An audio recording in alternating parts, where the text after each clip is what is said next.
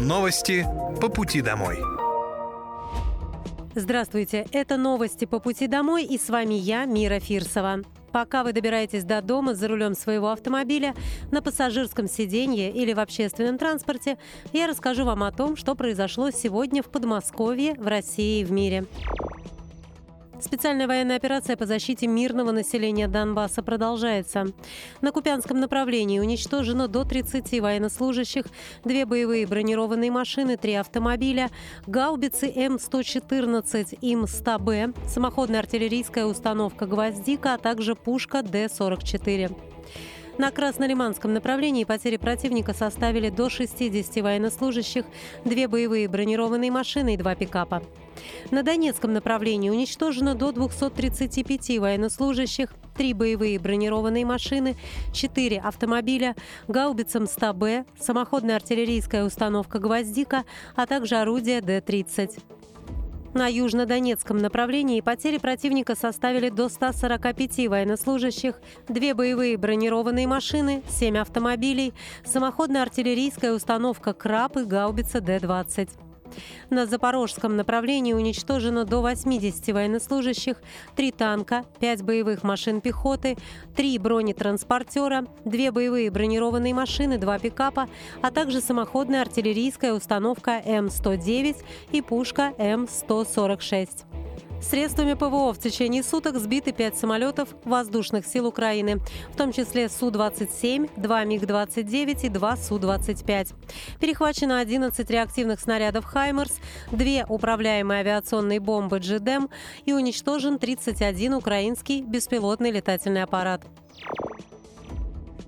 В новом элитном подразделении Московской области идет набор на контрактную службу.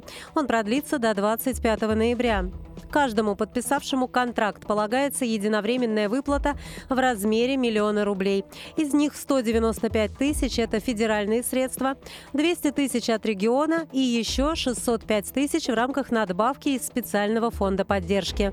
Служба в новом элитном подразделении предполагает получение индивидуальной боевой подготовки с опытными инструкторами. Всех контрактников обеспечат современной экипировкой. Кроме того, подписавшим контракт полагаются особые условия для взаимодействия с близкими и членами семьи, а также бесплатный трансфер в Московской области из любой точки мира. Всю дополнительную информацию можно получить по телефону горячей линии плюс 7 495 990 4 семерки. Обратный звонок также можно заказать на сайте контрактемо.рф или оставив заявку в телеграм-боте собака контракт контракт МО «Бот». 345 сертификатов на льготную ипотеку выдадут в Подмосковье в 2024 году. На эти цели направят более 2 миллиардов рублей. Сертификаты получат специалисты в сферах здравоохранения, образования и науки. Это врачи, учителя, воспитатели, тренеры и ученые. Сертификат дает право на получение субсидий в размере 50% от стоимости жилья. В дальнейшем государство гасит основной долг, а получатель льготной ипотеки оплачивает только банковские проценты по кредиту. Другой формой поддержки является компенсация 15% стоимости жилья в первоначальном взносе по кредиту, либо снижение на 2 процентных пункта ставки по ипотеке.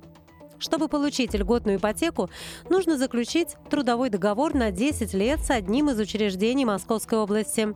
Обязательно наличие у участника программы российского гражданства. У претендента не должно быть жилья в Подмосковье. Выбранная квартира должна находиться на территории Московской области, в том муниципалитете, где работает участник программы или в соседнем. А выбрать квартиру можно как на вторичном рынке, так и на первичном, то есть в строящемся доме доме. В Московской области программа «Социальная ипотека» реализуется с 2016 года по инициативе губернатора Андрея Воробьева. За это время получили сертификаты и улучшили свои жилищные условия порядка трех тысяч специалистов региона. В следующем году еще 270 молодых семей Подмосковья смогут получить сертификат на покупку жилья. Сертификат, который покроет часть стоимости квартиры или дома, получат семьи из 45 городских округов. На такую поддержку могут претендовать молодые супруги или родители с детьми, которые нуждаются в улучшении жилищных условий. Сумма субсидий зависит от состава семьи и от утвержденной стоимости квадратного метра в области. К примеру, семья из четырех человек получает 35% от расчетной стоимости жилья. Одинокий родитель с ребенком тоже 35%. Супруги без детей – 30%. Семьи могут воспользоваться субсидией вместе с материнским капиталом, а также оформить льготную ипотеку для семей, в которых родились дети после 2018 года. Для того, чтобы принять участие в подпрограмме, необходимо соблюсти ряд условий. Возраст до 35 лет, хотя бы одного супруга, нуждаемость в жилье и проживание в Московской области. Также необходимо иметь доходы для оплаты 65% расчетной стоимости жилья, либо возможность получить кредит на эту сумму. За первичной консультацией необходимо обращаться в администрацию городского округа по месту жительства. Более тысячи ставок советников по воспитанию появится в школах Подмосковья в 2024 году. Эта должность появилась в регионе в прошлом году.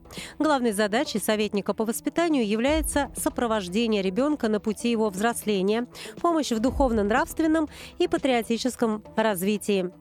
Работа советников направлена на формирование у школьников уважительного отношения к окружающим, а также на привитие правильных моральных ценностей.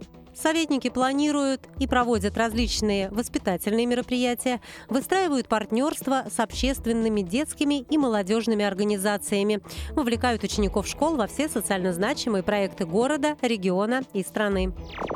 301 поезд подготовила к холодам Центральная пригородная пассажирская компания. Специалисты перевели на зимний режим вентиляционные и климатические установки.